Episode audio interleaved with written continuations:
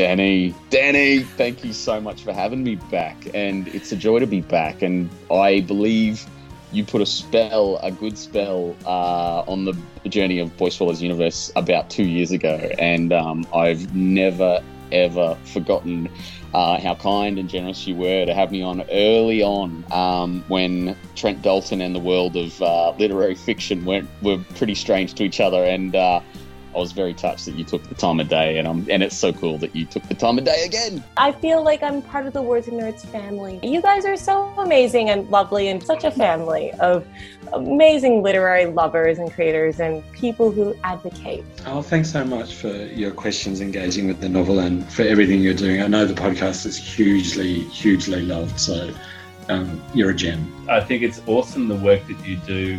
You know, we're out there in this pool of like however many writers there are in this country, and we're all trying to get our book to the surface. Podcasts like this enable us to do that, and also to talk about our craft. Danny, you're a gift from heaven. I love that you're such a great supporter and advocate for not only kids' books, but adult novels too. I love your interviews across the board. Kudos to you, Danny, for getting everyone to relax so much that they open up and tell you such interesting things for the benefit of your listeners. So, well thanks, Jack. Yeah, well done. That's so true. Oh my gosh, I just told you all these things that I've never talked about before. I could edit that bit out. I could do this, and I was just so comfortable that I was like, I said all this stuff. It's a special knack. Who wouldn't want to celebrate this fabulous podcast?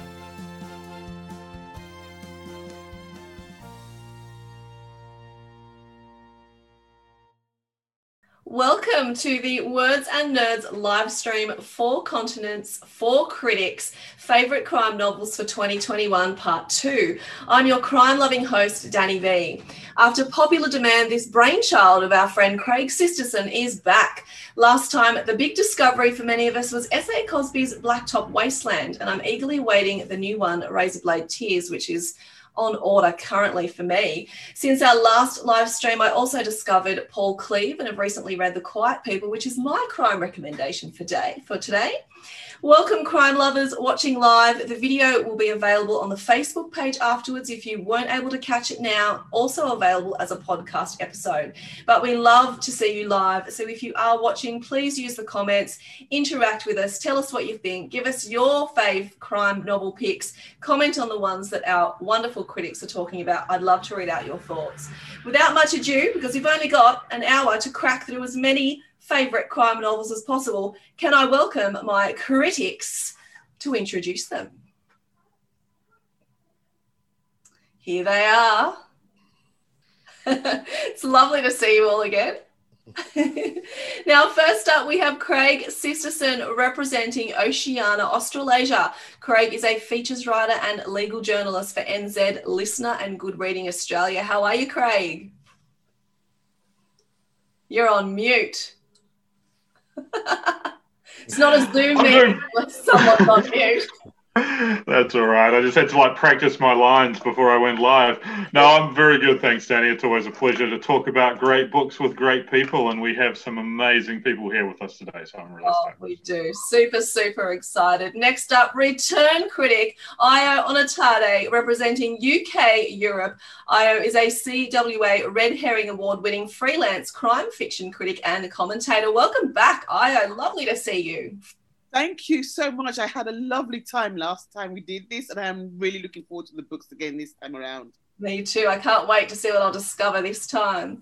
And welcoming back again, probably at a slightly better time this time, Sonja. I remember it was 1 a.m. last time for you.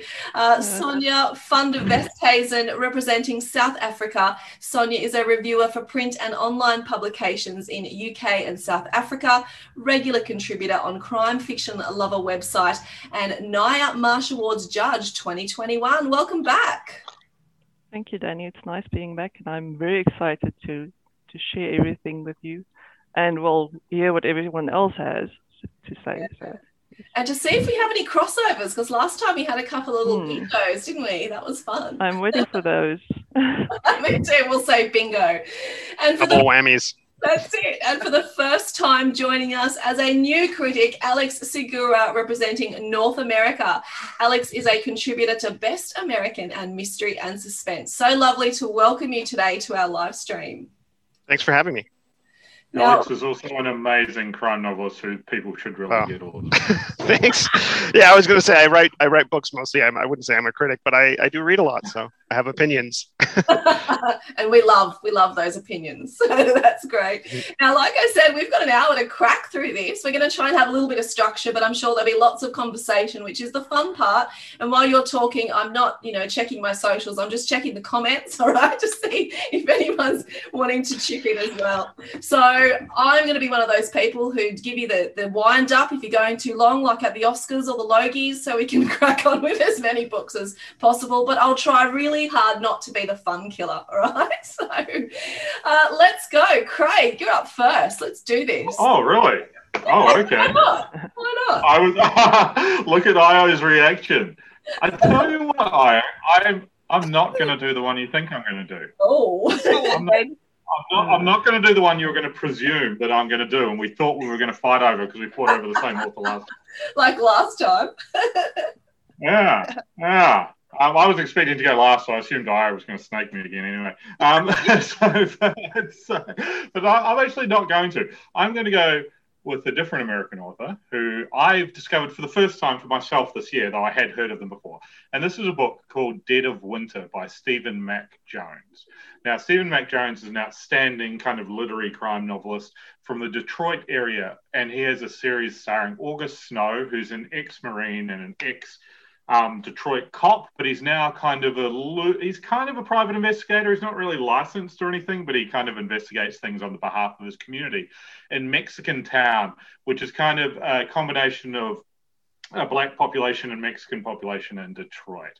And this is the third in the August Snow series. It was the first I read. It came out this year. It's called Dead of Winter. And basically, August gets called in to try and help a local company that's in trouble. They're getting strong-armed by some people who want to buy out the company. The owner's dying. He wants to leave it to his kids in the community, but he's worried about all those things going on. August starts kind of investigating that. And it's just a terrific novel. Stephen is a beautiful writer. He writes beautiful sentences. He writes beautiful paragraphs and chapters. He writes exciting action. And it's dark, and there's some violence, and there's lots of humor too. You'll laugh, but you'll also be kind of like tense at other times. It's just a brilliant, brilliant book. So much so that, as all of us, I think, we read so much during a year that we don't get a chance to read a lot of the same author in a year because you're always reading so many other people. I immediately went and bought the previous two books in the series and read all three within a month, even though I had awards judging and other things to do. He's that good. Stephen Mack Jones, Dead of Winter. Check it out. There you go, Io. I'll keep it open for you. Is that going to be my new S.A. Cosby, Craig? He's another outstanding African-American crime. I highly recommend him. All right, Io, you're next. He didn't steal your book, did he? Well, no, he didn't, actually. I was keeping my fingers crossed. And I have got to say that my favourite book so far, well, one of my favourite books, and it's going to be on my favourite list, is Sean Crosby's second book, Razorblade Tears. I can't wait. That's the one I thought she would think I was going to do. Yes, I was keeping my fingers crossed, hoping that Craig wasn't going to mention it.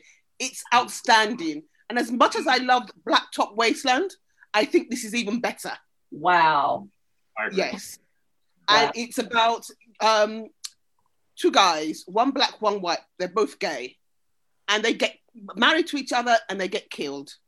And you've got the fathers, and the fathers themselves are not too good. And you've got this story of how the fathers are trying to sort out their own feelings about their son's sexuality, their own feelings towards each other, and also trying to find out who murdered their children. Wow. And in some ways, it's incredibly harrowing, but in some ways, it's also so well written. And it's not often that I find an author that has written two books, one after each other, that actually knocks my socks off. And with Razorblade Tears, with Sean Cosby, definitely. And I will say to anybody, if you haven't picked any of the books up, please do so.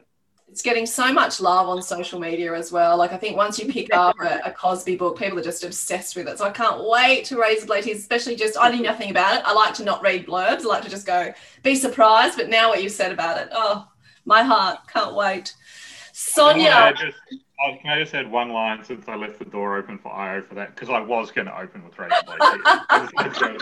Thank you, Craig. A friend of mine, Professor Liam McIlvany, who's also an incredibly fine crime writer, he's a Scotsman in New Zealand, actually shared the listener article that I wrote about Sean this week. It's being published down in New Zealand, so I haven't seen it, in person.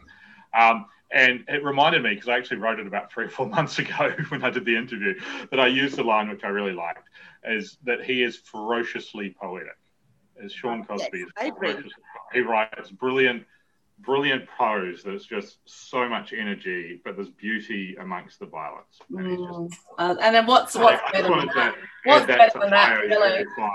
I'm just going to head to socials before we head to Sonja. We've got Ashley, is loving the Nancy's or Nancy Business, of course, and we've talked about RWR's fabulous novel there. We've got a number of people who are like, yes, I'm reading Razorblade Tears, loving it. That's Janet and Linda. And Kirsten is also looking forward to Razorblade Tears as well. We've got a couple of people tuning in from rainy Auckland and people going on walks as well as they're listening. So that's pretty cool too. So got a few people chipping in, and I'll keep updating us as we go along. Sonja, you are up. Yes. I think I'm going to start with one that's an obvious choice for me, and I have a suspicion Craig and Io might have it on their list. I'm going to be a bit sneaky, but maybe I'm wrong. And that's Femi Coyote's Light Seekers. Oh, okay. Okay, so who has it? It's bingo. Cool. So, yes, those of you who haven't heard of this yet, it's a Nigerian author, and it's set in Nigeria, obviously, where 3 students are burned to death by an angry mob. And this isn't a whodunit, but a whydunit, because there's a psychologist that's being asked by one of the fathers to investigate the case, and is also expert in crowd control, or in crowd behavior at least. So we know who killed them, we don't know why, and then the question is asked, what leads to people taking the law in their own hands, and what are the underlying issues which cause them to do this? It's a wonderfully written book. It's atmospheric. It's very tense. Its tension builds up throughout the novel, and it's more than 400 pages, but it's an easy read despite the topics, and I think that takes some skill to do. I love his writing style, and I'm really looking forward to what's next. I don't know, Craig and Io, if you want to add to that. Can I just say, I read it, but it's not on my list. But for me, when I read it, it reminded me so much of my period of living in Nigeria, and some of the, the nuances of the way people behave towards each other, lack of electricity, having to bribe people when you want to get things done. And that made me laugh intensely. But it reminded me of your time there too, for some reason. No, I loved it too. I blurbed the book. I felt so like I'd gotten a gift when I got to read it early. It was really fantastic. There you go. All 4 of us have read that one and liked it. Yeah. And I love the fact of why done it. I think that would be very difficult to write, because that why done it has to be really compelling. Yeah. Now, just before we head to you, Alex, we've just got some people asking about authors and books, but we will post all the books that we talk about at the end. So don't worry if you miss them. We'll post them at the end, who spoke about which book as well. And, of course, it'll be available, this episode, podcast and live stream. Alex, let's head to you. Well, it's interesting. I'm learning about the shell game involved here as the rookie, and I'm trying to see if I can hold my own. I had Razorblade Tears on my list, and I guess I'll talk about it a bit later. And I didn't have Light Seekers on my list, but I loved it as well. It's just it's hard to pare it down to just 5 books, but the one that I want to talk about is The Other Black Girl by Zakiya Delila Harris, which is a debut, if I'm not mistaken. And it's a workplace thriller, and it's set in publishing, which I find entertaining to just get a sneak peek into that world, which I'm also a part of in my day job. But her writing style is really evocative, and it doesn't feel like, you know, it's such a cliche that it doesn't feel like a debut, but it feels very, you know, very measured and thoughtful. And it's about a woman, a Black woman who starts working in publishing, which is obviously, you know, as we all know, very imbalanced in terms of racial makeup. And she befriends another coworker, and it turns out that that coworker becomes the darling of the office. And it's, you know, the protagonist starts getting these very threatening notes, and it just kind of spirals from there. But she, the author really builds tension well. I found myself reading it very quickly, which is always a good sign. Like, you know, I'm just a very obsession-driven reader. If I'm not really into it and I put it down, that means I'm not that into it. It's just very instinctual for me. So I read it in a couple days. I thought she did a fantastic job, and I'm excited for whatever she's working on next. And I think you've hit the nail on the head, Alex. I think because we read as a group so much, I don't know how many books you guys read, but it's a lot. And I think you know now, you know if this book is going to grab you. And if you have to keep saying to yourself, oh, I've got to read that book, I've got to read that book, it's very different from the one you just need to power through, right? And that feeling is just, you can't replace that feeling of I have to finish this book. I love that. Yeah, when it jumps outside of homework and you start feeling it, reading it for pleasure, even if it is homework, quote unquote, like a blurb or a review or something, you know, that's unbeatable. And it really, that's why we got into this, I think, as readers.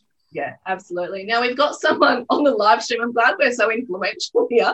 Mitchell is downloading Razorblade Tears on audiobook as we speak. So I think he's off the live stream now and he's reading the book. So enjoy. That's what we like to hear. Don't blame you. Janet said she read The Other Black Girl a few months ago on NetGalley without knowing anything about it. She said, wow, thanks, Alex, for recommending that. Amazing. Rose, I can't see a bookshelf without trying to identify all the books. So you do that, put it in the comments. I'll let you know if you're right. Craig's might be a bit more difficult to see there. Yeah, it's a little hard. And got some other people listening from all over the world. So that is fantastic. Loving it. Craig, book number 2. Looking down at my list because a few have gone already. But obviously, how will the dominoes fall? Yeah. There's another couple I have that I think other people will have, so I might leave those for other people too. I'm going to go with Hotel Cartagena by Simone Buchholz, who's a German author, translated by the fabulous Rachel Ward. And this is the latest in the Chastity Riley series, and Chastity Riley is a public prosecutor in Hamburg, Germany. So kind of the equivalent to a DA in America, when we've all seen on American television and stuff like that. But she actually kind of heads along to the crime scenes and is very active from the very beginning in a lot of cases with the police. So effectively, she's kind of hand in hand with some of the cops and works with them. It's a wonderful series.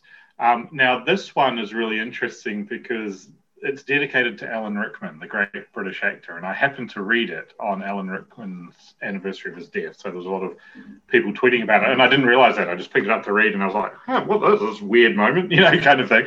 And you'll see why, because basically the setup is Chastity and some of her friends are at a birthday party in a high-rise bar in Hamburg overlooking the water, and the hostage situation ensues. So obviously a nod to the fabulous Christmas movie Die Hard. And it's a wonderful story that unfolds about what happens in the hostage situation, what the hostage takers want. There's a secondary storyline that actually goes back in the past to a young German going to Latin America and getting involved with the drug trade. So you obviously know there's a connection there that will come out down the track and how these things happen. It's just a really great book. Simone is an amazing writer. I think I've called her, she's like the noir version of a jazz musician. She just has this energy and musicality to her writing that's a little offbeat or off kilter, but brilliant. And, you know, she has a poetry to her writing, and I won't say any more than that because I'll give away a little bit in the story, but literally poetry to her writing in some cases. And it's just a really, really cool book. Rachel Ward does a fantastic job with the translation. I think it's the 9th in the series, but only the 3rd or 4th that's in English. There was a few early ones that haven't been translated. And it kind of brings Chastity's arc to kind of a new point as well. So Hotel Cartagena by the German bestseller Simone Buchholz translated by the wonderful Rachel. We're getting lots of comments from listeners about, you know, who wrote this book that we're talking about. All will be posted afterwards. We promise it'll be all over the socials, so don't worry if you missed it. We will make sure you get the names of those books and authors. And I'm just a bit worried about how I'm going to read all of these things. We're only up to the second round. Io, what's your second book?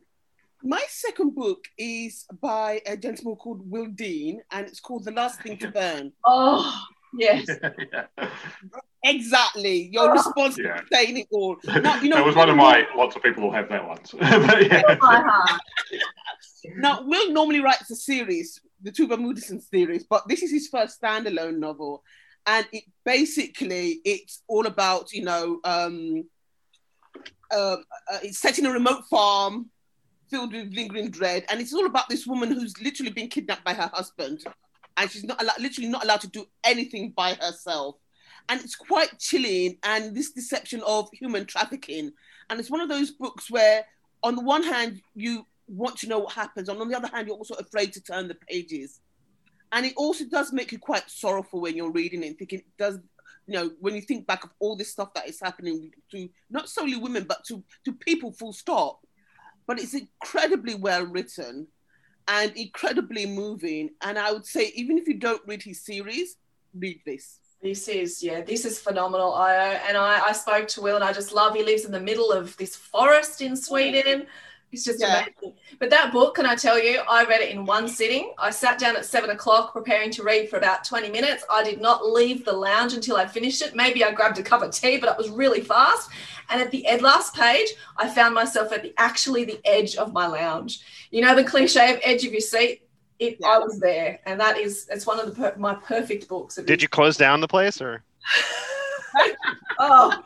I couldn't. And then I think I cried. So, and then I went to... Yes, I did. It was just, you know, it was just one of those books that you think, my God, really? Yeah. It's brutal. Yeah, grabbed me by the heart and then threw it out the window. Exactly. Great choice, Io. Sonja, what's up for you? Up next, I have something from Japan. I don't know if any of you have heard this. Bingo! Is that a bingo? Really? I wasn't expecting it to be a bingo. Anyway, so you guys already know this is quite a ride, no pun intended. So if you Google this book, the first thing that you'll find is the movie that's about to be released, or not, well, soon, with Brad Pitt and Sandra Bullock. I would recommend you read the book rather, unless you're a fan of Brad Pitt and Sandra Bullock. But it's just a great book, which is wacky and absurd, and it's an offbeat action crime thriller where everyone is trying to reach the end destination alive, and the only way they can do it is by outwitting each other. At times, you're kind of confused and think, what's going on? Because it's just utter chaos at times, but somehow it works. It's about 5 assassins on a high-speed train from Tokyo to Morioka. Okay. Triple bingo. So yes, it's a fun read. Well, it was for me. It's got a lot of humor in it. It's not your typical Japanese crime thriller. It does have some quirkiness to it, but it's more like an American style, I think, action type, which is why it became a movie, obviously. It's humorous, it's entertaining, it's got a cast of crazy characters, and it's a fun read. Right. We've also got someone watching right now, Grant, a huge listener of the podcast, who said, Bullet Train's amazing, just finished it a couple of weeks ago and could not put it down. And Janet, thank you. She said she's loving this show. So I think we've all got our online book orders at the ready to press. All right. Well, let's stop while we're on top, I guess, you know. Let's go, Alex. My next choice is Arsenic and Adobo by Mia P. Manansala. And I'm not, just to be upfront, I'm not a cozy reader, but this book is the first in a new cozy series. And the protagonist is coming back home after a bad breakup, and she gets involved in her family business, which is the restaurant business. And You know, she's getting dating advice from her aunt. It's very lighthearted but funny, you know, lighthearted and funny, but also full of really three-dimensional characters. And I found myself really immersed in the world. And Mia's prose is so thoughtful and well done. And of course, there's a murder, but it's a cozy, so it's not a gruesome, gritty murder. And she handles it really deftly. So I could tell, you know, she's a fan of the subgenre, and she executed it really well. And I finished it quickly. Now, you know, that's been the theme. You know, I read it quickly, and I was also eager for the next in the series, which was just announced. So, yeah, I liked it a lot. I wasn't expecting to. I mean, I was expecting to like it because Mia is a friend, but it's not really my space usually. So I was happy to kind of get pulled into something different. Books that surprise you. There's nothing better than that. Yeah. A quick question before we start with round three. Have we seen any trends in 2021 of crime novels? Is there a trend happening that we've seen or noticed? Do you want to think about that question for a minute and come back to it? I don't want to call it a trend, but I want to see more of it, which is more diversity in terms of authors and their voices and sharing their stories. I hate to call it a trend, so I don't want to do that, but I think it's something that's important and should continue. And it's something I'm always mindful of when I'm reading a new author, like, is this a new voice? And how can I, you know, better engage with different stories and different settings and different, you know, backgrounds? And that's just important. Yeah, that's beautiful. I think it's getting better. It's getting better in here in the UK. It's not as good as it could be. Yeah. And I think in America, you are a step ahead of us when it comes to the number of Black and ethnic minority writers that you have. But it is not as bad as it used to be, but it could be better. Yeah, it could always be better, I think. There's always room for improvement. And, you know, I think that's just, you know, the landscape is changing, which is good. Yeah, okay, absolutely. And needs to as well. Does anyone else want to chip into that question that I just hit you with? I agree with Alex. That's the biggest trend I've seen the last few years in terms of it's long overdue, and it seems to be rapidly accelerating, but we're still playing catch up, but it's long overdue. And I mean, it's only a few years ago. And Io and I have discussed this before, where Io said to me after she went to a Bouchercon that she was the only Black person in the room was her, Walter Mosley and Gary Phillips, and they were the only ones there out of like over 1,000 people, you know, kind of thing. And that's only a few years ago, and now, you know, you've got Anna Clark and Steph Char and Naomi Hirahara and Sean Cosby and Kelly Garrett and Stephen Mack Jones, and it's just an endless, well, not endless, but it's an incredibly long list. There is no excuses not to be reading diversely because there is so much fucking great writing out there. So can I say this is what this does? And this is why I was so keen to do another Four Critics, Four Continents, because this is what we do here. Like, all the books that you bring to the table are just from such a diverse array of voices. So I think this conversation is really important. And we're seeing more translated fiction too. Sonja's been great at picking up a lot of that, and some of the others of us have as well. But it is, you know, so it's not just ethnic diversity. There's like language diversity and different. For sure, yeah. All time. And we're seeing more Japanese crime fiction. We're seeing more Latin American crime fiction. It's not just the Scandinavian translations, you know. And there's Italian. Make, you know, your experience richer when you're reading these stories that aren't always your own. Mm. All righty, oh. Great, book three. Had a few bingos. Let's see if we get some more. Yeah, I have at least one or two other books that I think other people might go for as well. Which one shall I go with this time? I might kind of snake you, Danny, because I actually had this on my top 5 list to talk about. Is I'm going to talk about The Quiet People by Paul Cleave. Yeah. Now, I'm a long-time admirer of Mr. Cleave. I think he's an absolutely outstanding writer. In fact, a few years ago, I used to say that it was kind of him and Adrian McGinty were the two authors who I thought were bloody outstanding. People who read their books loved them. Critics loved them. They won awards, but they just weren't widely, like, you didn't see them in bookshops a lot for whatever reason, you know, kind of thing. Then Adrian had The Chain come, and that's been magnificent. Paul's a huge seller in France and Germany. Does well in other places, but his books have not that been available in the UK in bookshops for various reasons. And he's been an Edgar shortlist. He's won the Knives 3 times. He's won a French crime writing prize. This is his, I believe, 12th novel. And it's kind of cool. It's a little bit meta in that it's called The Quiet People. And it's about a crime writing duo, a husband and wife team. And they're kind of mid-list authors. So Paul gets a little bit out there about publishing and being a mid-list author and going, you know, success and failure and all that kind of thing, which is nice. And they have a son who has some difficulties, kind of is on the spectrum and stuff like that. He's 7 and 8 years old. And he vanishes. And at first, you know, the police and the public treat them as victims, but very quickly, within a day or so, they're like, hang on, these are people who at festivals over the years have said we could get away with murder, and it's all laughing and banter, but obviously the laughing's cut out of the news clips that are shown of them saying that they're so much smarter than the cops at festivals and all this kind of stuff.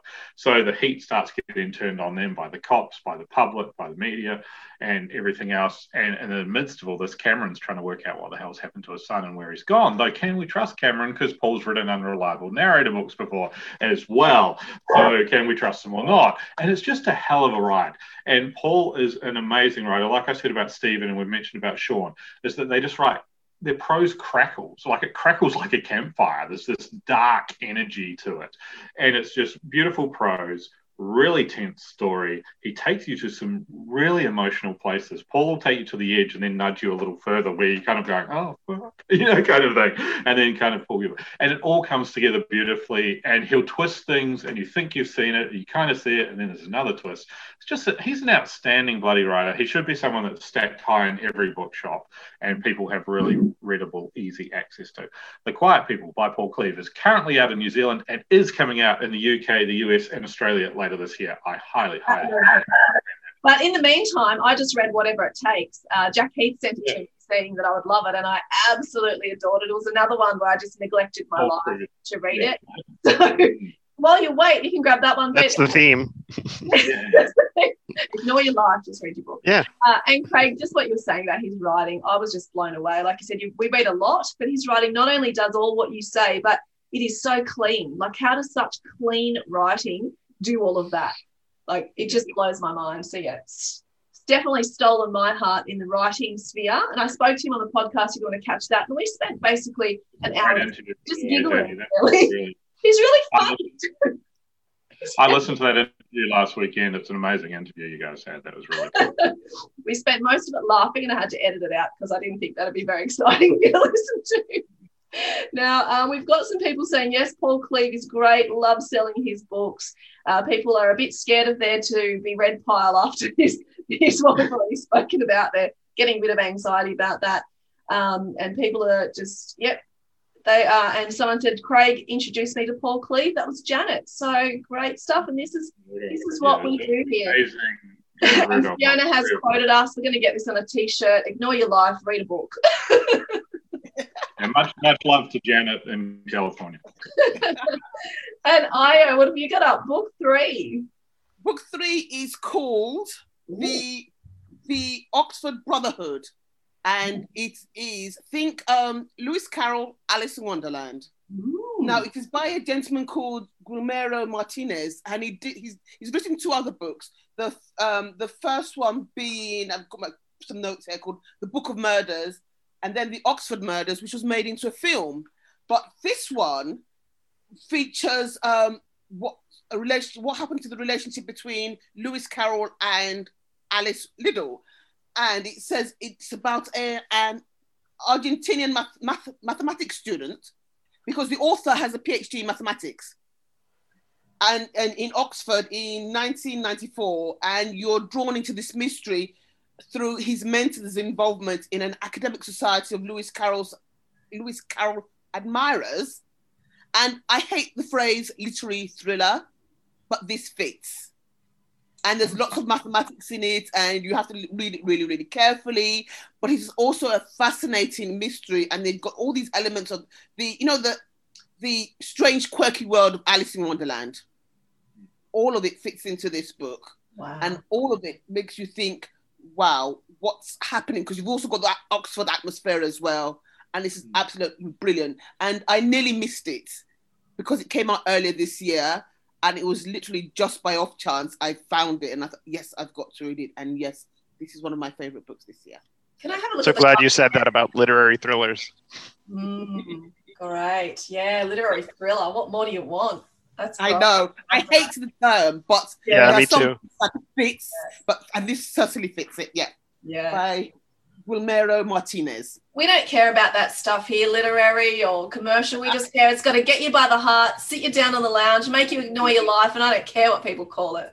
Yeah. If it makes you ignore your life, it's a good book. That's it. That should be a new genre. Literary fiction, commercial fiction, ignore your life, neglect your family genre. Yeah. Genre. Close down the coffee shop. Yeah. Just invented a new genre. Sonja, hit me with your third book. Okay, my third book, Craig mentioned the Scandinavian translations, and I try to steer clear of them this time because I tend to veer towards the Scandi noir, and I intentionally try to pick books that are from different countries. But this one, I let this one slip, and it's Karen Smirnoff's My Brother. For this one, I'll make an exception because there are so many excellent Scandi noirs on the market, but it takes a really special one to stand out from the crowd, and I think this is it. It's the way it is written. It tackles very complex and difficult subjects in a really sensitive manner. So it's a trilogy basically, and it's about Jana Kipu, who is a character that goes home and goes and live with her twin brother in a very remote Swedish town, and then they have to deal with all their history, their family history. So it's about family secrets, it's about isolated living and the results of it, and the destructive nature of this kind of life. So I would really recommend it. There are difficult topics that she addresses, but you shouldn't let that put you off. It's well worth a read, and I can recommend it. It has a quiet, disconcerting quality in both the writing style and the way that the story is told. So that's quite good. Wonderful. Just to reassure our watchers, our viewers, all authors' books, we'll try and get some covers as well out on the website and on the socials, so you won't miss any of the authors and books we're talking about. But we are trying to do a quick round robin to squeeze in as many books as we can. But we promise to share the list with you afterwards, very soon after this show. Alex, third book. All right, I'm trying to play the game and not have any repeats, but I think this might be one. My choice is Bathhouse by P.J. Vernon, which came out very recently, and I was lucky enough to read it early.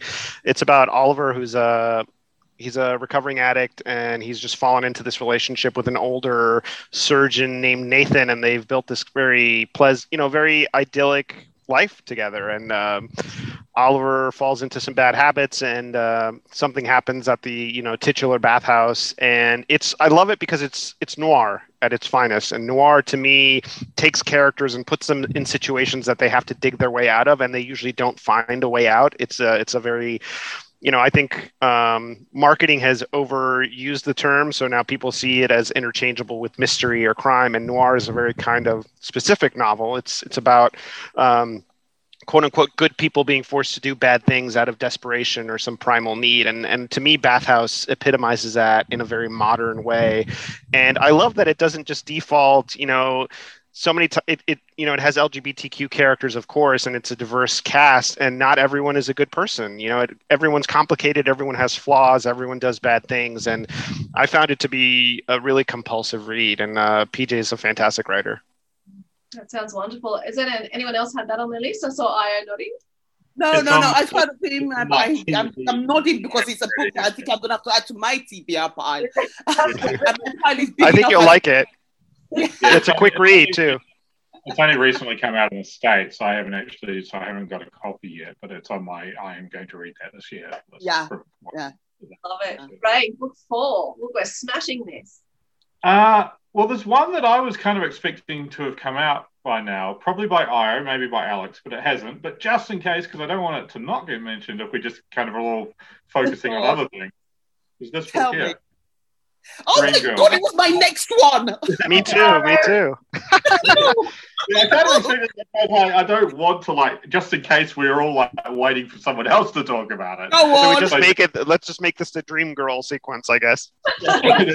We'll hold it up so someone can get a screenshot. We'll all hold it up. Oh, my galley's over there. I don't know. There you go. So, For me, Laura Lippman is one of the modern queens of crime writing. If we're doing a four modern queens like, you know, Christie, Marsh Sayers, etc., then obviously it's Val McDermid and Sarah Paretsky, and let's have a debate about the other two. And I would put Laura there, personally. Oh, definitely. She has been 100%. 20, 30 years. And she's written this amazing Private Eye series. She's won every award you can win in America for her writing because it's that damn good. And then she's kind of, in the last few years, she's just started concentrating on a whole lot of really interesting standalones, and each one is incredibly different to the one before. And we go back to like Wild Lake and stuff. And then there was Sunburn, and then there was Lady in the Lake, and I think I missed one there as well. And Lady in the Lake was brilliant. It was one of my best books of that year. And that had a huge cast of characters and two main voices, but a lot of vignettes of other voices. And this one's gone completely in the other direction and is an intensely claustrophobic book. If you like the claustrophobia of Last Thing to Burn by Will Dean, you will also really love this, because it's about a guy called Jerry Anderson who's a writer, and he's a literary writer, and he's a bit of a stuck-up twat and stuff like that. He's had some success and stuff like that. He has an injury. He is stuck in his apartment in Baltimore. He has a night nurse and an assistant who come and help them. They're the only people he sees. And then he starts getting phone calls from a character from his famous book that he made famous. And there's all this mystery about who was inspired this character. Is this person real? Is it a figment of his imagination? Is he starting to get dementia or Alzheimer's? Is it the drugs in his system?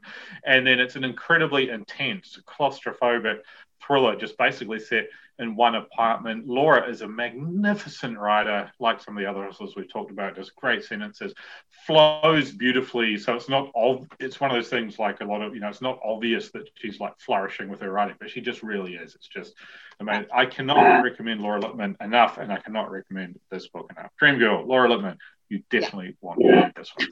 And I think you mentioned Laura Lippman last time too, Craig. I'm sure of it. I'll probably talk to you about her when we've maybe done an interview about. I think she's amazing. Last year she didn't. I think Lady in the Lake was the year before. Okay. So we didn't talk about it for Four Critics last year, but I've definitely talked about it before. Yeah. And Janet has said, of course, Linda. And Linda Lee has said, Dream Girl, yes, with lots of little claps after it. So they're in agreement with you. So it was like a bingo, bingo, bingo, bingo. Whammy across the board with the audience as well. There you go. Tic-tac-toe. We're doing 3 out of 4. Bingos with the viewers too. That's fantastic. Io, book 4.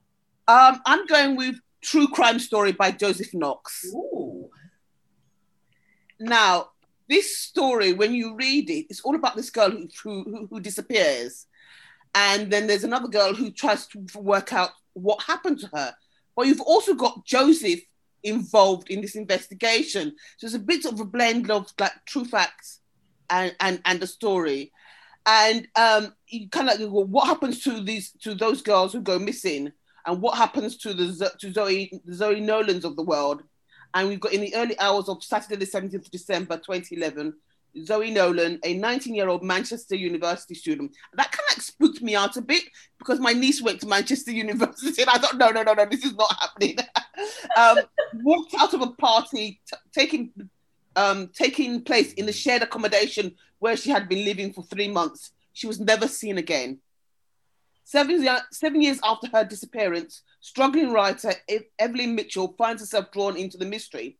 Through interviews with Zoe's closest friends and family, she begins to piece together what really happened in 2011.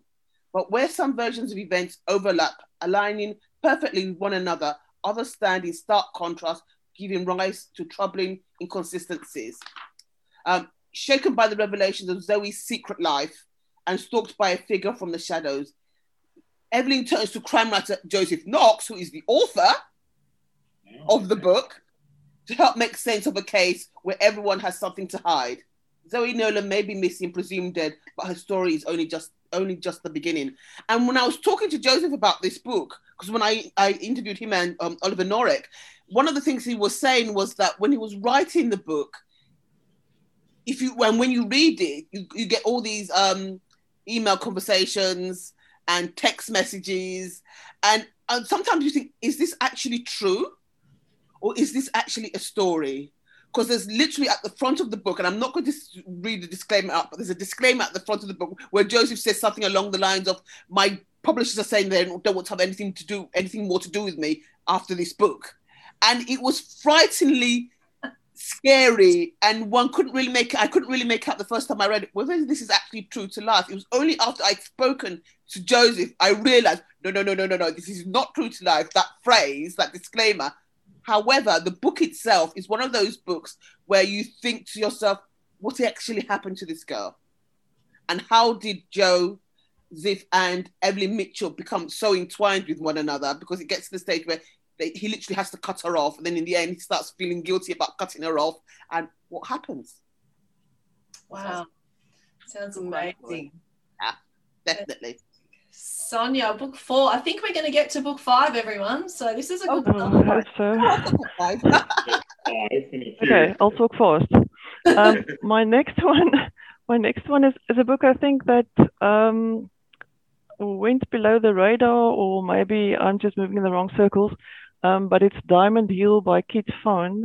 I'm not pronouncing his name correctly, probably. And it's about a heroin addict that goes to Diamond Hill, which is a real neighborhood, or used to be a real neighborhood in Hong Kong in the 80s. And basically, this neighborhood was a slum at that time. And before, in the 1950s, it used to be known as the Hollywood of the Orient. And this is the place where all the Bruce Lee movies were made and where lots of these movies were set. So it's based in reality, which makes it interesting. And the author himself, he lived close to this neighborhood. So, and you can feel it in the way that he's depicting his characters. They are extremely vivid. And basically this heroin addict is hiding or living in a nunnery in the middle of the slum. So this is his story, and it's also the story of the people that live there, and they are going to be displaced because the whole slum will be removed and will be replaced with new skyscrapers.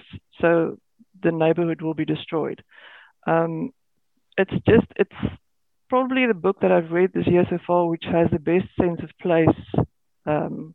And I really enjoyed it. And I wish it would get a bit more exposure, actually. So I'd really recommend that you have a look at it. Sounds wonderful. Now, for our viewers who have stayed the way with us and will stay the way for at least the 5 books, and then maybe a quick, talking really fast wrap up of books that you might have missed out talking about. But if any viewers have any books that you have absolutely loved this year or are really excited to read, throw them in the comments and I'll read them out at the end. Alex, book 4. Book 4. Yeah, I'm trying to keep it different, but the discussion of setting is so true. I used to write a PI series, and I love the genre. Obviously, Laura Lippman is on my Mount Rushmore of PI writers and just writers in general. But my choice here is Runner by Tracy Clark, which is the latest in her Cass Rains PI series about a black Chicago homicide cop turned PI. And the thing that Tracy does so well is. And what I love about PI novels and crime novels in general is the sense of setting and the sense of exploring a city and not just getting the tourist kind of 101, but actually being taken to the places and corners of a city that you wouldn't see as a tourist, that you're getting the real native experience of what it's like to live in Chicago, for better or for worse. And, it has a lot of the elements that classic PI fiction has, the missing child, the problematic mother trying to reclaim her place with the family. But Tracy does it so smartly. She adds so many unique twists to it that it makes it really compelling. And I think it's just the series as a whole. I'm an in-order reader when it comes to PI series. I have to start from the first one. And I've been reading the Cass book since the beginning. And this is by far the best, which is saying a lot. Wow, fantastic. Couple of, just so we don't get too caught up at the end, a couple of suggestions here. Ashley's got I Loved Digging Up Dirt by Pamela Hart. A New Zealand author, Jacqueline Bublitz, Before You Knew My Name. We've got a couple of agreements on that. Fiona Leach's Murder on the Menu. And a great Japanese author, Natsuo Kirino, Out, which someone read recently and loved. And Tusard by Belinda Lyons-Lee. It's not really crime, but reviewed as crime by some. That's Jel Cell. Fiona's excited for J.P. Pomare's new novel, The Last Guest. I just received that. I've just started it, so it looks amazing. So I can't talk about it yet. And I read, and Kirsten's, I read Charity Norman's The Secrets of Strangers, and more recently Nikki Crutchley's third book, The Murder Club. Both books are amazing. And Sandy Barker, I love discovering new crime thrillers and always start at the beginning too. So there's some suggestions from our viewers. Keep them coming. Book 5, we'll make this the last book that we talk about with some depth. And then afterwards, you quickly just have 30 seconds to sprout at all the books you didn't get to speak about. Book 5, Craig. Yeah, I'm kind of looking at 3 different ones I had down here, and I'm kind of thinking maybe I should have left Laura Lippman to one of the other 2. Then I could have talked about it. You know, that's the game. That's how it was. I just would like to say a shout out to both Charity and Nikki Crutchley, so Charity Norman and Nikki Crutchley, who just got mentioned. They're both Kiwi authors. They were both just yesterday longlisted for the Ngaio Marsh Award. So both of those books actually came out last year. They were both just longlisted for the Ngaio Marsh Award yesterday. So congratulations to both of them. They're both very good books. Right. 1, 2, 3. Oh, bugger it. Let's go with this one. Nancy Business by R.W.R. McDonald. It's an Australian, it's a New Zealander-based Australian, a Kiwi in Melbourne. And he won the Ngaio Marsh Award for Best First Novel last year for a book that came out the year before, and this is the sequel to that. And this is about an adolescent Asian New Zealand girl called Tippy Chan, so her father's Chinese and stuff, so she's a Chinese New Zealander, and her father dies in a car crash, and then it's a small-town mystery. The Nancy's is because her and her gay uncle from Sydney and his boyfriend, who come to look after her in the first book, called The Nancy's, set up kind of a mystery-solving club just to kind of get her through her grief, and because it's fun and they all love Nancy Drew books. And then her teacher ends up getting murdered, and of course they try and solve that in real life, and that's the first book. Now this one happens a few months later. It's the anniversary of her father's death, and then a bomb goes off in their town. And everyone thinks it's the local florist that's done it, but there's some things about why did he do it, or did he really do it? Is someone else involved? Is there a second bomb, or is the threat still out there? And the Nancy's have to deal with that. The couple from Sydney, her uncle, who kind of looks like, you know, Santa Claus, and then his fashionista boyfriend, are kind of on the rocks and having trouble because of the grief caused by the first case. So it's an incredibly funny book. There are so many laugh out loud moments, and yet it's a really deep kind of meditation on grief and loss and death at the same time as being incredibly funny. It's like this camp riot dealing with some amazing serious issues, but it was such a light touch. R.W. McDonald, or Rob, has just a really great tone, which is incredibly difficult to strike, and he does it so well and so smoothly. I think you may not realize how tricky what he's done is. It's a really cool book. It's out in Australia and New Zealand now in paperback. I believe you can get it in audiobook, perhaps ebook overseas. But if you're in Australia or New Zealand, you definitely want to get this. And if you're overseas, maybe see if you can get it on audiobook. Those characters, Craig, the uncles particularly, I just adore them so much. Love it. Oh, book 5. Book 5 now. It is called Edge of the Grave by Robin Morrison, and it's an historical book, and I quite like historical crime, and it's also a debut. And this book has already been longlisted for the McIlvany Prize, as well as being shortlisted for the Bloody Scotland debut novel. And I've read it actually like 3 times, because I'm also reading it for the Historical Writers Association debut crown, which I chair. And it's set in Glasgow in 1932. And it's all about an influential shipbuilder who's found with his throat cut. And you've got this police inspector who has to look for the answers. But it's in this dark, murky underworld, and as Alex was talking about noir earlier on, this is very, very noir. It is dark, it is broody, it is wonderfully written, but it's also quite brutal. And you have this police officer trying to work his way through gangland Glasgow with severe difficulties, and it's an absolutely fascinating novel. And for a novel that is a debut, it just makes one sit back and think and say, wow.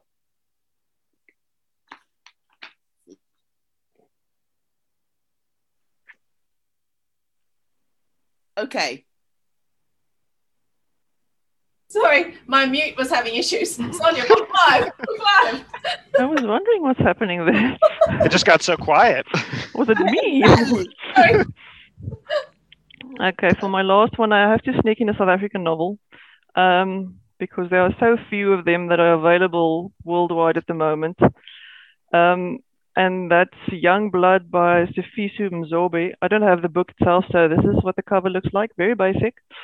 It was originally published in 2010 in South Africa, and now thanks to a US publisher, Catalyst, it's available worldwide.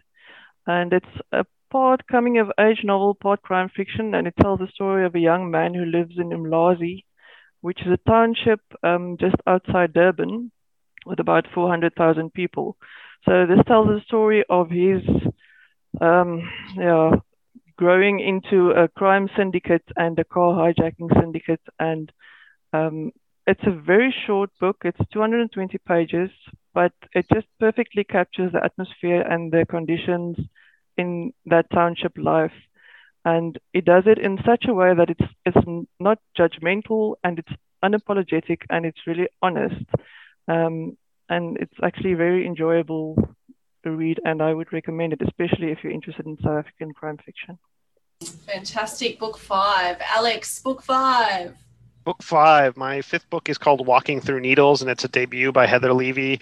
And how can I talk about this book? If you're a fan of early Gillian Flynn, standalone era, Megan Abbott, more recent Megan Abbott, this is probably for you. It's about this woman who is abused as a teenager in her rural Oklahoma town, and she has to almost kind of take on the role of amateur investigator to exonerate her stepbrother when that abuser later on, when she is older as an adult, when the abuser is murdered.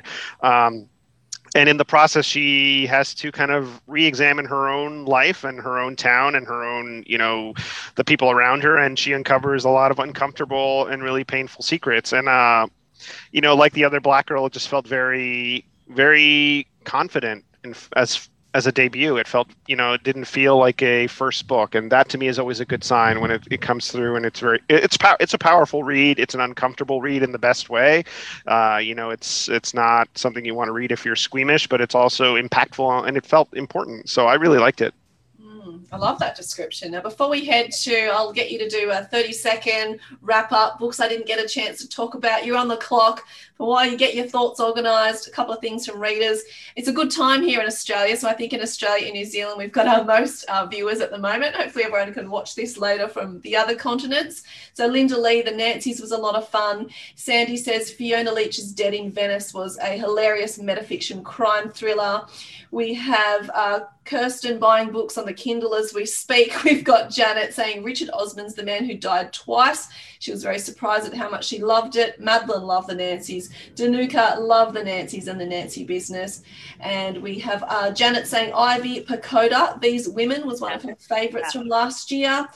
And Linda Lee says, not new, but Chris Whittaker's We Begin at the End was fantastic. And again, Fiona, I'm currently reading Nancy Business, loving it. So a lot of love for you right there. So Craig, do this lovely wrap up for us of books you didn't get a chance but still love. Well, I think I would like to do 2 rounds of this, each for 30 seconds or so each. I think we've got time. Where we can talk about... No, but where we can do books we've loved that are already out for the first round we didn't get to. And then second round we do books that we either have read that are coming out later in the year, because a lot of us read in advance, that we're like recommending people pre-order. One of the things I love about you is you can never say anything for 30 seconds. Yeah. He'll try. Because there are books that some of us would have talked about, but they're not out till next month or something, so we haven't. So I'd like to do one round of books we haven't, that we love, that are out, and one round of books we think people should keep an eye out for. Whatever you like, Craig. Let's do this. Round 1, Craig, 30 seconds, his greatest challenge of all time. Okay, I'm just going to say 3 books then. I'm going to say Exit by Belinda Bauer, which is an amazing book. Belinda's just a fantastic writer. And then I'm going to say Falling by T.J. Newman, which was a debut. Just an incredibly intense airport thriller, a really cool commercial book, but it's got a lot more going on than you think. And then I'm going to say The Cut by Christopher Brookmeyer, which is a terrific book from an amazing Scottish writer that actually delves into horror filmmaking and has a really unlikely duo of an elderly person and a young person teaming up. Love it. Io. Okay, I've got two books. I haven't got three. I've got Slough House by Mick Herron. So if you've been reading the Slough House series, you will love this one. And this has got more to do with the aftermath of the Novichok poisoning. And you know what Mick is like. He's very up on point, very up to date. And you have these laugh up moments. My second book is called Murder, the Biography, and it's not strictly a crime book. It's more about the history of the law of murder in the UK. And the way it is written, it is very, very readable. It takes you from where the law of murder starts and how it's progressed. And it is very up to date, and it covers quite a lot of recent cases.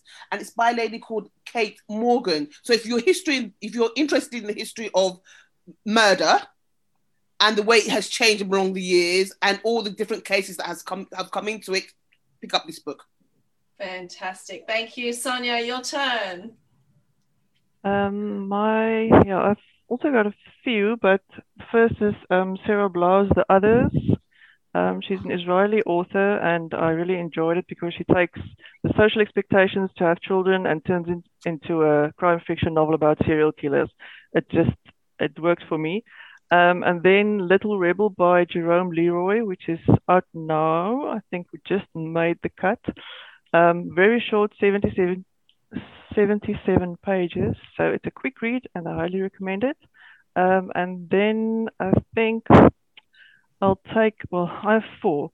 Heatwave by Victor Gestin, which is also a French author, and it's also a very short novel. So actually those two count as one. And then Will Carver's The Beresford, I can also recommend. So that's my list. Thanks. Right. Sonja, I think you've realised that there are no rules here. Yeah, no, I've given up. We just make them up as we go along. Alex. I just want to preface this by saying I'm all about preparation, so I did not prepare a list of books that had not come out. So I'm not going to. I'm going to carve out my own path.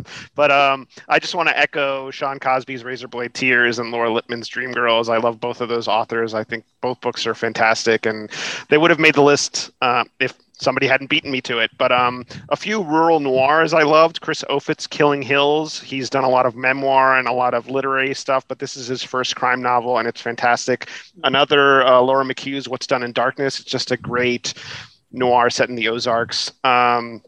Jonathan Ames, The Man Called Doll, is a really classic feeling LA noir, but Ames has done a bunch of television and other novels, and it feels very modern and of the moment, which is great. Fabian Nicieza's Suburban Dicks is a funny debut. Fabian's written a lot of comic books like X-Force and X-Men and Captain Marvel, and this is his first mystery novel, and it's hilarious, it's well plotted, it's well crafted, he's great. And last but not least is a spy thriller, Paul Vidich's The Mercenary. I love his work. I reread The Good Assassin recently. He just writes great spy thrillers in the vein of Le Carré and other classical, spy writers, but I loved it. So I've gone over, I'm sorry. Everyone has.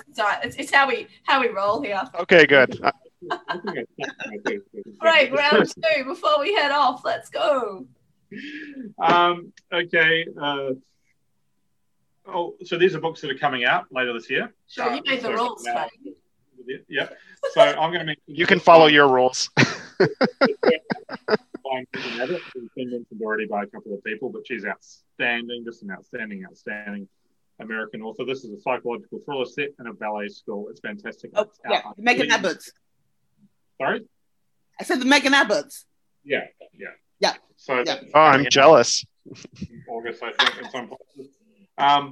Now, I was going to say The Dark Remains by Ian Rankin and William McIlvany, which I just read last weekend, and it's outstanding. Oh, this is stop. Sorry, what's that? I haven't read it yet. I won't say too much. Yeah, doubly jealous here. It was started by the late great William McIlvany, who's the godfather of Tartar Noir, who wrote the Laidlaw trilogy in the 1970s that pretty much influenced Val McDermid's Denise Miner, Ian Rankin, and all the other Scottish writers that have followed. He wrote a partial manuscript before he passed away in 2015, and last year Ian Rankin got asked to take a look at it and see what he could do with it. And it's a short but very cool novel. It's a couple hundred, like 200-something pages. It's really good. It's a prequel to the Laidlaw trilogy set in 1972 Glasgow. It's outstanding. Also, yeah, definitely get The Last Guest by J.P. Pomare. He's one of the most outstanding new voices in Australian and New Zealand crime fiction. He's a Maori New Zealander who lives in Melbourne. And this is a brand new author to me. It's called Private Prosecution by Lisa Allery. I believe it comes out in Australia in September, and she's a new debut author. And I had the chance, I actually read this many months ago because weirdly the quote on the cover is actually from me. That's the first thing I did. I didn't know they were going to do that, but yeah, there you go. There you go. It's always cool when that happens. I love that, Craig. Well, thank you. That was wonderful. Io, do you have anything to add to this conversation? Yes, I have got three books and I will be incredibly quick. The first one is called The Wrong Goodbye by a Japanese author called Toshihiko Yagihari, and it's a classic slice of Japanese hard-boiled noir, paying homage to the master of the genre, of course, Raymond Chandler. You can take it from the title.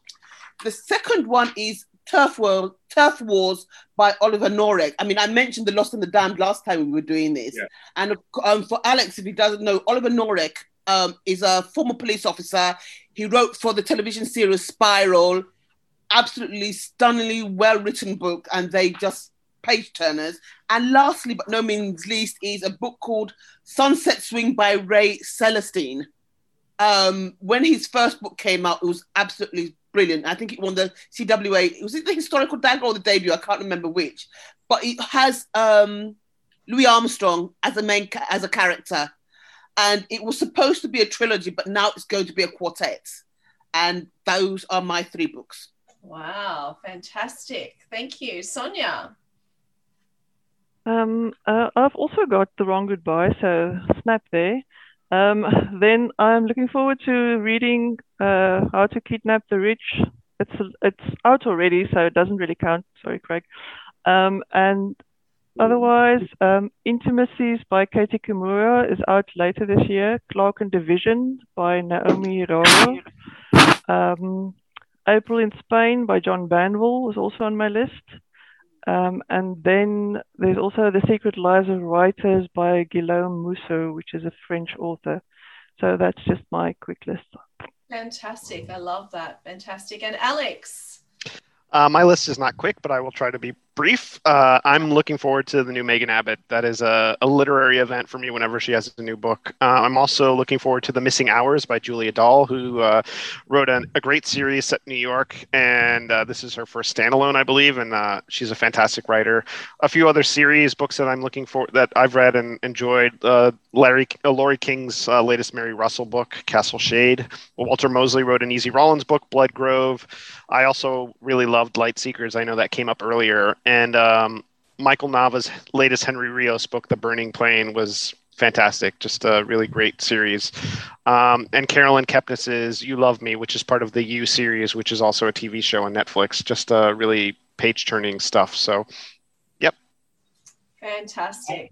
I'd just like to add a slight announcement, and people can probably see the red-covered book behind my shoulder. It's Winter Counts by David Hesker Wombly-Wyden, which I talked about last year, and Steph Char raved about as well. That book is now coming out in Australia, New Zealand, and the UK later this year. It was only fantastic. Available in hardcover, so that's one for everyone outside of the US to look forward to later this year. You will be able to get it everywhere else in the English-speaking world. And so I think it's September in the UK and potentially October, November in Australia, New Zealand. Winter Counts, that's a must read. It's a great book. Thank you. Thank you so much. And thank you, viewers, wherever you're tuning in or wherever you will tune in, either watching this live stream or listening as a podcast. It was lovely to engage with you, to hear your enthusiasm as well about books. And, you know, that you guys here, you four critics, are just amazing. You're so enthusiastic about the books. You bring so much to the table, so much to all of our to-be-read piles that are ever-growing. And we appreciate that greatly. I didn't know if we could top last year's, but we absolutely did. So thank you so much for doing that. And I can guarantee that there will be a Four Critics, Four Continents Part 3. I don't know when, but I guarantee that we'll do this again. Point of order, Danny, weren't we going to see if we might do 5? Yes, might be 5. I'm glad I didn't bring the party down as the new person. Not at all. Hopefully you'll see the four of us and perhaps someone from Latin America or Asia. Yes, we're always trying to expand what we read and what we recommend to people. And like we said before, very importantly, trying to expand those diverse voices. So we are in the background trying to expand our continents and our critics, and we'll see how we go with that. But as always, thank you so much. Brilliant crime critics. It always brings so much to the table. Craig, Io, Sonja, Alex, thank you so much for taking time out today. And like I said, live stream available always on the Facebook page and as a podcast, wherever you are in your corner of the world. Please stay safe. The best advice I can give you is to ignore your life, grab that book and just read it. Happy reading, everyone. Thank you so much. Bye. Bye. Take care.